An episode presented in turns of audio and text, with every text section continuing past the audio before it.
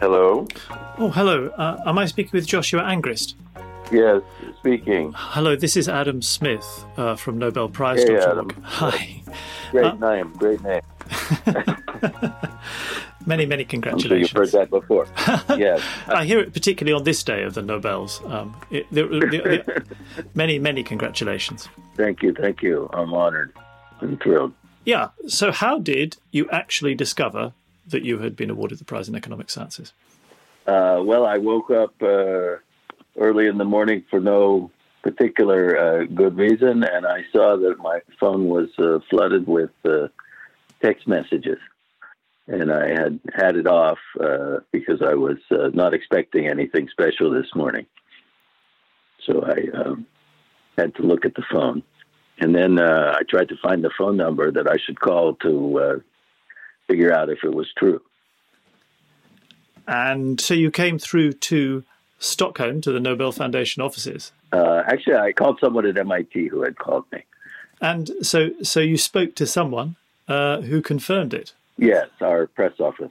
Right. Okay. Great. Given that you're in the business of collecting evidence for causal causal relationships, yeah, you wanted to be certain. Yes, I wanted to be sure. Yes, I didn't. I didn't really expect it. I suppose everybody says that, and you're supposed to say that. But I think in my case, uh, my lack of preparation is evidence that I didn't expect it.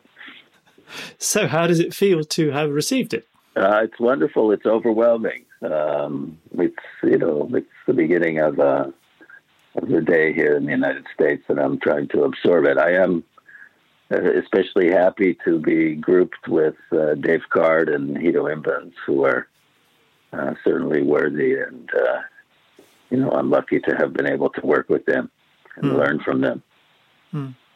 Because you were you were David Card's student for a while, were you? Yes. Well, I, I was uh, one of his graduate students. I had three wonderful advisors, but uh, he surely had a huge influence on me and my development as an empiricist. And then Guido Imbens was one of my first uh, collaborators. And we embarked on a path of uh, methodological work that proved to be very rewarding to us and, and influential. What was it about that relationship in the early '90s that kind of spawned those papers? What was special about the combination of the two of you? Well, we enjoyed working together, and we found that we uh, were interested in the same kind of problems. We were both assistant professors at Harvard. I had been there for one year.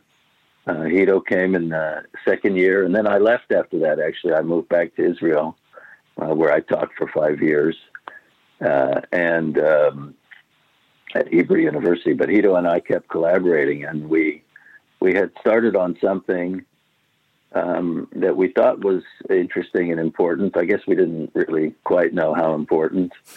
Uh, and we set out to kind of figure out what instrumental variables, which is the statistical technique that Guido and I have studied together most closely, uh, what we really learned from that. It was based in part on my applications, and then uh, it developed with his theoretical insights.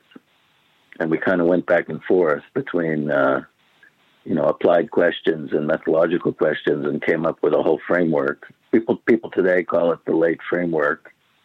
But in the beginning, it was it was one paper, and then that paper didn't get published, and then it was a second paper that did get published, and and then it, it developed further. And I mean, your work is all about um, finding the basis for people's beliefs, if you like. So, can you give me an example of, for instance, in education, something that is a popularly held belief that actually is not supported by evidence that you've found? Uh, well, that's an interesting question, Adam. Um,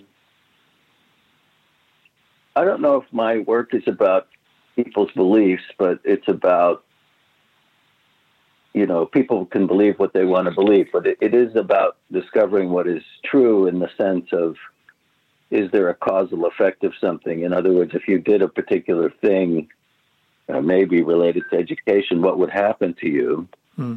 Sorry, my my phone is uh, going off there. The uh, a great question of that is something that uh, many people believe, for example, that highly selective public high schools uh, or highly selective universities are the key to a successful career. uh, especially in my world where we work in such institutions on the university end. And uh, what I've been able to show using some of the techniques developed in uh, work with Guido and and in the training that I had with Dave Card is that that's often illusory. It's it reflects a phenomenon we call selection bias. That people who go to those schools tend to do well in life, but they were going to do well in life anyway. That's how they got into the schools. Hmm. Uh, so that's a great example of selection bias. And the techniques that, that all three of us have worked on are about reducing or mitigating selection bias in empirical estimates and using uh, mostly observed data to get at the kind of evidence that we would like to have, say, from a randomized trial. I would like to talk much more about this, but your phone buzzing is going to be the the, the story of the day, really, isn't it? yes.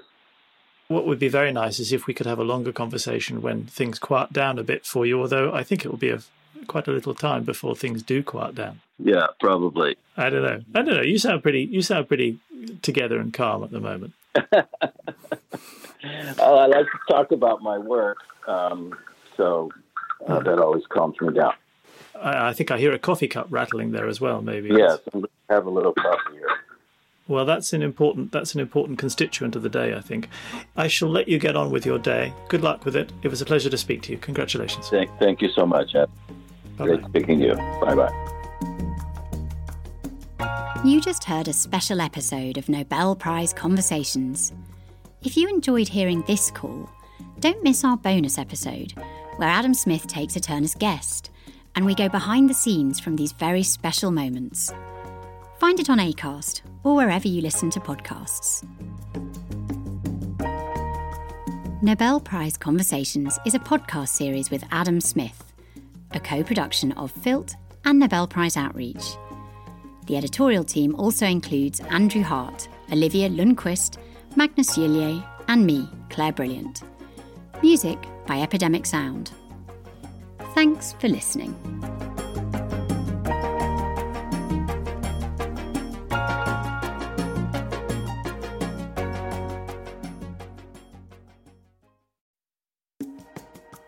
If you're passionate about the Nobel Prize, you won't want to miss a single episode of our podcast. Be sure to subscribe. We're available on Acast, Amazon Music, Apple Podcasts, Google Podcasts, JioSaavn, Spotify, and many, many more popular platforms.